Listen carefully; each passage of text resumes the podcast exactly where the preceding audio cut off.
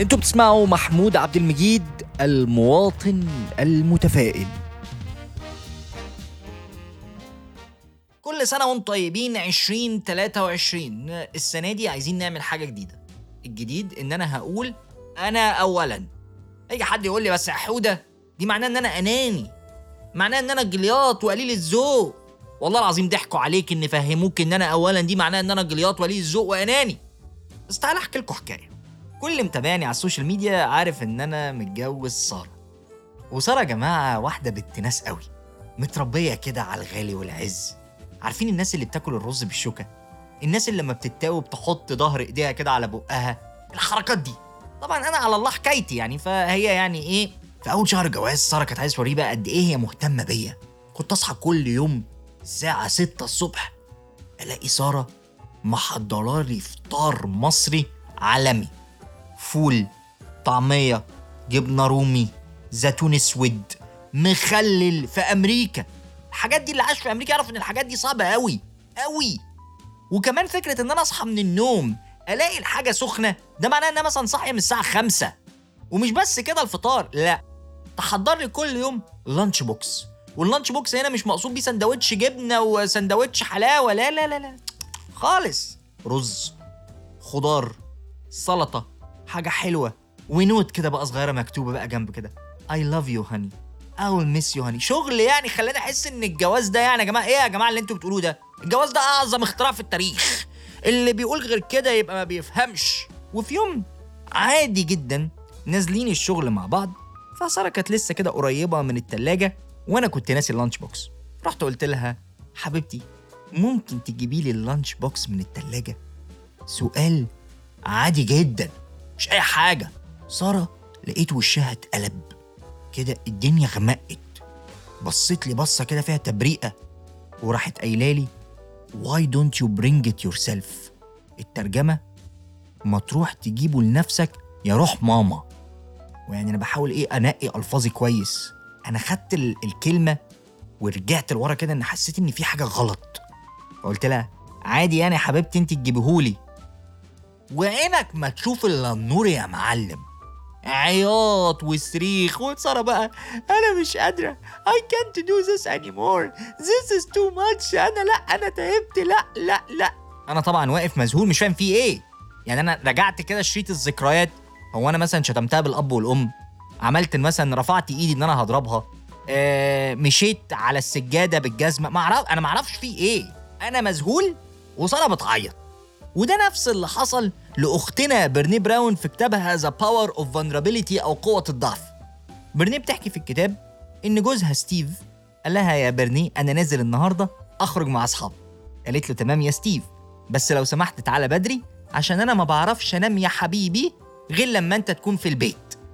تمام ستيف مع أصحابه. ساعة الحظ ما بتتعوضش اتأخر. رجع البيت لقى برني قاعدة على الكنبة بتقول له تمام حمد لله على السلامة يا حبيبي.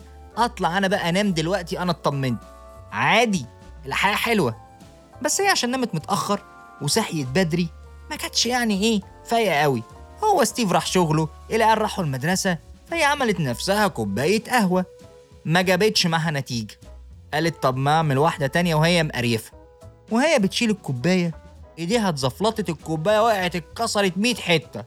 راحت برني راحت قايلة إيه؟ الله يخرب بيتك يا ستيف. أنت السبب يا ستيف. وستيف مش موجود. ده هي مع نفسها كده. وراحت رافعة سماعة التليفون. ألو؟ ستيف. ستيف قاعد في الشغل في الاجتماع. حبيبتي في إيه؟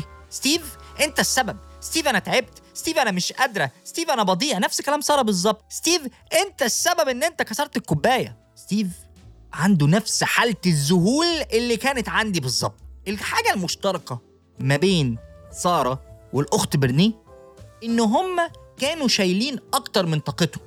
ما حطوش نفسهم أنا اولا. وعمالين يكوموا يكوموا يكوموا وجت حاجة هبلة خليتهم ينفجروا في وشنا. وده اللي بيحصل بالظبط لما البني آدم ما يحطش نفسه اولا. سارة كانت بتصحى كل يوم الساعة 5 الصبح بتحضر فطار فوق طاقتها حاجة صعبة خلاص مش قادرة وساكتة عمالة تشيل وساكتة. وده إيه؟ من غير ما نطلب والكبيرة بقى إن أنا ما بحبش أفطر أصلا. أنا بشرب كوباية قهوة وأنزل كده شغلي. برنيه كانت عايزة توري ستيف إنها قد إيه بتحبه فمش قادرة تنام غير لما تطمن عليه. وهو الراجل يعني عادي هو مش عيل صغير هتيجي واحدة تقول له تعالى يا حبيبي أوريك بابا فين. كده شفنا إن أنا اولا ده جماعة شرط. لازم كلنا نعمله. طب نعمله ليه؟ عشان نقدر نساعد الناس اللي حوالينا. عشان نقدر نحب الناس اللي حوالينا. عشان نقدر نكون موجودين لما الناس اللي حوالينا فعلا يحتاجونا. الناس اللي إحنا بنحبهم. أنا اولا يعني أهتم بنفسي. يعني آخد بالي من نفسي. يعني أحط حدود. ما خليش أي حد يجي عليا. وخلي بالكوا مش معنى إن حد يجي عليا إن هو يأذيني بكلمة ولا بفعل.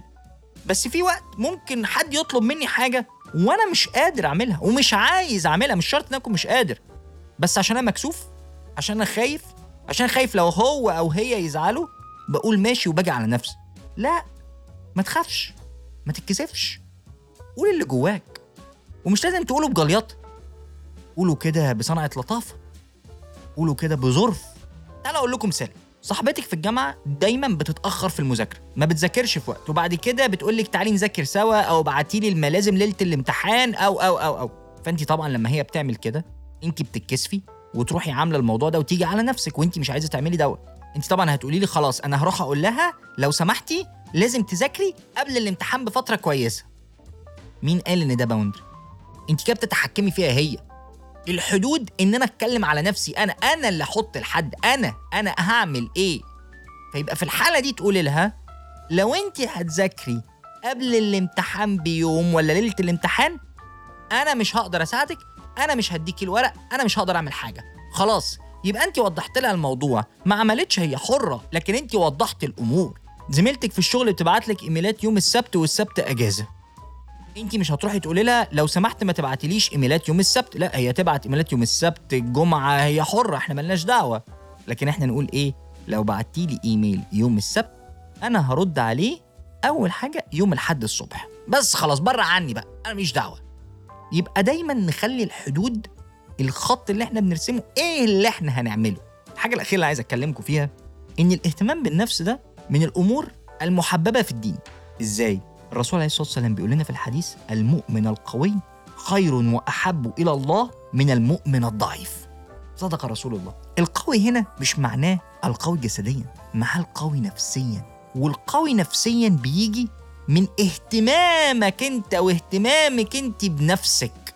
ومن أهم الحاجات اللي أنا أهتم بيها بنفسي إن أنا أحط نفسي اولا إن أنا قوي من شخصيتي أتعلم أبقى أحسن أشتغل على نفسي. شوفوا قد إيه فكرة أنا اولا دي مهمة. يلا. إن شاء الله تبقى سنة سعيدة عليكم وأشوفكم الحلقة الجاية. خلص كلامنا بس ما تنسوش تعملوا فولو لمحمود عبد المجيد المواطن المتفائل.